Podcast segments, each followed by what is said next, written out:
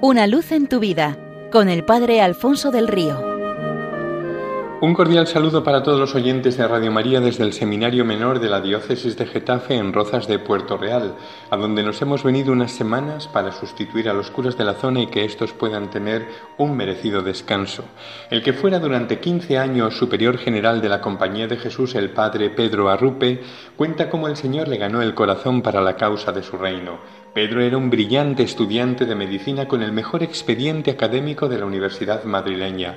En 1926 decidió participar en una peregrinación con enfermos a Lourdes como camillero voluntario y en uno de aquellos días acompañaba en la procesión eucarística a una madre cuyo joven hijo iba en una silla de ruedas con su cuerpo paralizado y deformado por una enfermedad incurable. La mujer no dejaba de mirar a la Virgen y repetir María, ayúdanos. En esto el obispo que presidía el acto eucarístico se acercó al muchacho para bendecir a un grupo de enfermos. Apenas había terminado de trazar la señal de la cruz con la custodia, el joven saltó de la silla de ruedas completamente curado. El prodigio había sido doble. Pedro quedó tocado en lo más profundo de su corazón.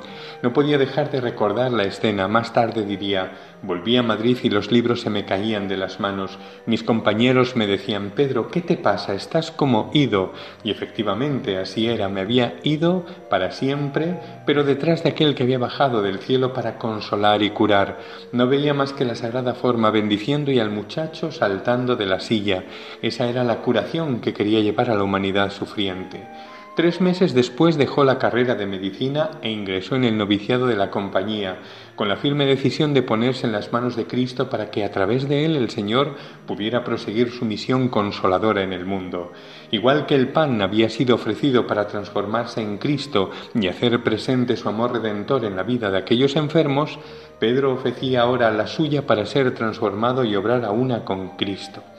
Años después marchó como misionero a Japón, siendo destinado a Hiroshima, y el 6 de agosto de 1945 la primera bomba atómica arrasó aquella ciudad, causando más de 80.000 muertos y una cantidad incontable de heridos.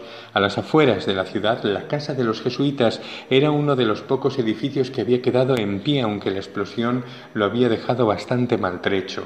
La casa se convirtió de inmediato en un improvisado hospital. La capilla, medio derruida, estaba llena de enfermos colocados unos junto a otros, con sus cuerpos convertidos en llagas vivientes por la gravedad de las quemaduras y rodeados de un clamor de gritos de sufrimiento. No tenían apenas nada con que curar aquellas llagas de la multitud y mucho menos algo con que aliviar sus dolores.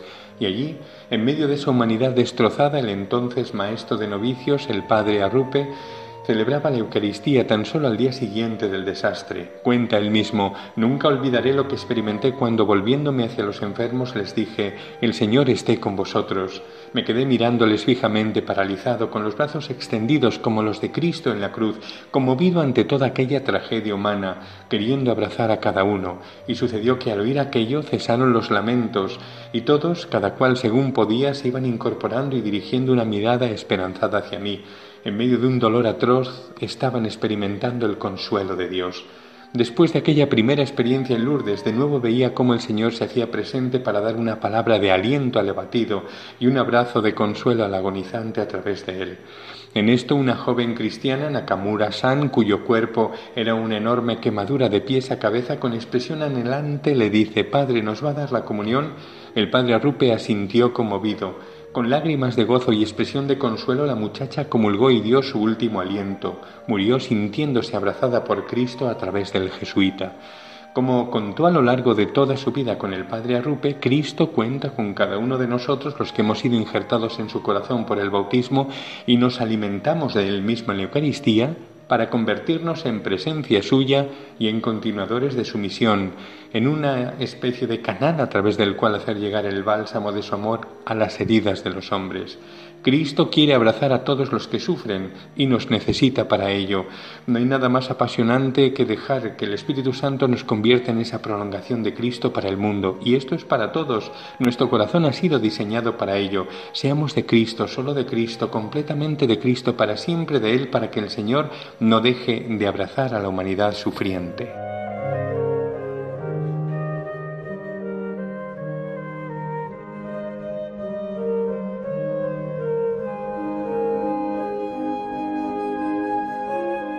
Una luz en tu vida con el Padre Alfonso del Río.